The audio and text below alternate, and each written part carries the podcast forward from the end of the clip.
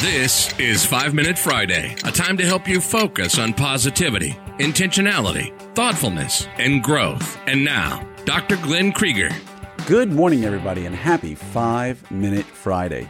Now, the last 5 Minute Friday I did, we talked a lot about hiring new people and how to get new people and things like that. Now, today, I want to talk to you about you got the people you want. What do you do with them? And I think one of the biggest things that we see as a mistake relates to us as leaders and managers. And I think you'd probably agree with that because we didn't get that training, or most of us didn't get that training in ortho residency. Now, I'm going to take a quick, literally 15 seconds and tell you leadership and management is the theme of this year's Orthopreneur Summit. Go to orthopreneurs.com, go sign up. We're over 800 registered. It's going to be sick. It's going to be the meeting everybody talks about. You're only four months away. Register, get the room rate, which is dirt cheap, and come to the best ortho meeting of the entire year. I promise you. Now, you've hired the right person.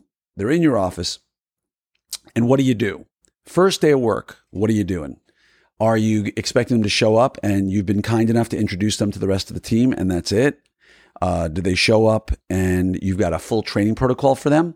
Do you have them sit in front of a computer for two days and learn how to use all of your systems and how you walk patients back and how you seat patients and how you converse with patients before you sit them back in the chair, uh, how you sterilize instruments, how your setups look, or like most, do they come into your office and just, you know, observe and then eventually jump in?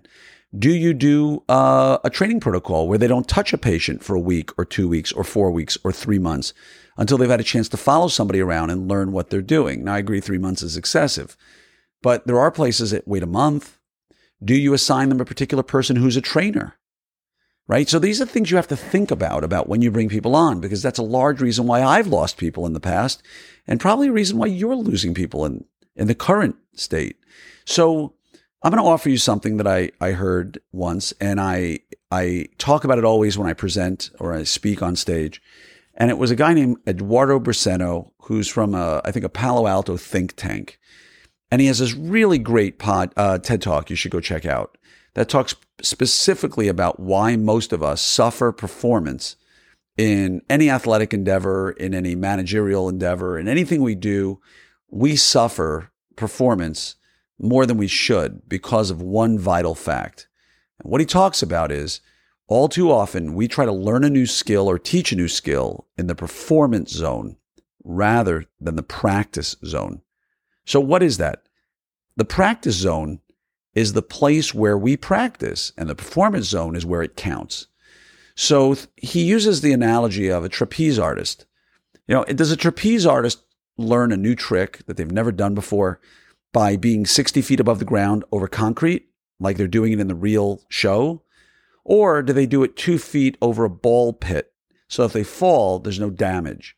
And obviously the answer is the latter, right? They do it over a soft, cushy place where they can land.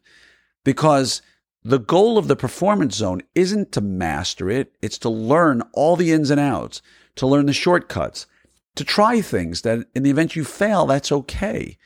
A great example in our industry is clinical photography, which I've been teaching for 20 plus years. I teach people how to do this, and then they go back to their office the next day and tell their team, go do this. Watch this DVD and then go do it. And they fail. They fail miserably because you got a patient in the chair, you're afraid of hurting, you're afraid of taking chances, so your lateral shots don't turn out the way they do. And if only you'd gone into the practice zone like I suggested, and to take an hour during lunch or after work and work on each other and take pictures on each other and pull a little bit longer and say, hey, does this hurt? Are you okay? Can I pull further when you're stretching a cheek? That's the, the practice zone, not the performance zone. So I want you to think about this. This is your sort of mission, if you will uh, for the next week or this weekend. What are the things in your office that you can start doing right now that relate to practice zone versus performance zone?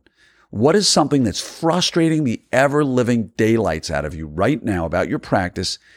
Are people accidentally throwing things away that they shouldn't? Are they picking the wrong brackets? When you ask for a six, do they give you a seven? When you ask for a lower, do they give you an upper? Do the photos look like heck?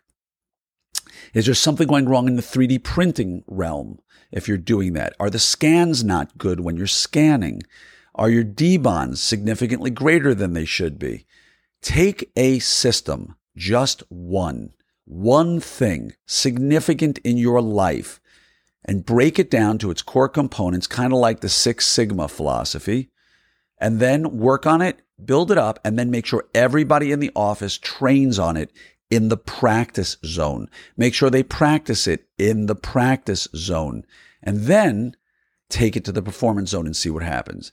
And I guarantee you, guarantee you, like you cutting a class two composite on your boards, which you've done dozens, if not hundreds of times in the practice zone, you aced it, hopefully, or at some point you did because you became an orthodontist. So again, go practice zone and then bring it to the performance zone only when you've mastered in the practice zone. And, and live with what you've got until you can bring it out because it's better to live with what you've got than bring out a system and get it destroyed. So again, as I said earlier, please, please, please go to orthopreneurs.com. Go sign up for the meeting that's going to be the best meeting of the year. We've got the best speakers speaking on the best subjects that are going to impact your practice because the goal is reduce your stress and increase your profitability. And if you've been to one of these meetings, you know what I'm talking about. And we already have 800 people signed up for this. So orthopreneurs.com, go sign up. It's going to sell out. You're going to have an amazing time. And as I tell you every time, if it's not the best meeting you've been to, you just come up to me, tell me you don't like it. I will pay for a limo to the airport and give you 110% back of what you paid. Nobody's ever taken me up on it, and I'm sure you won't be the first. So see you there. Have a wonderful weekend and go to that practice zone.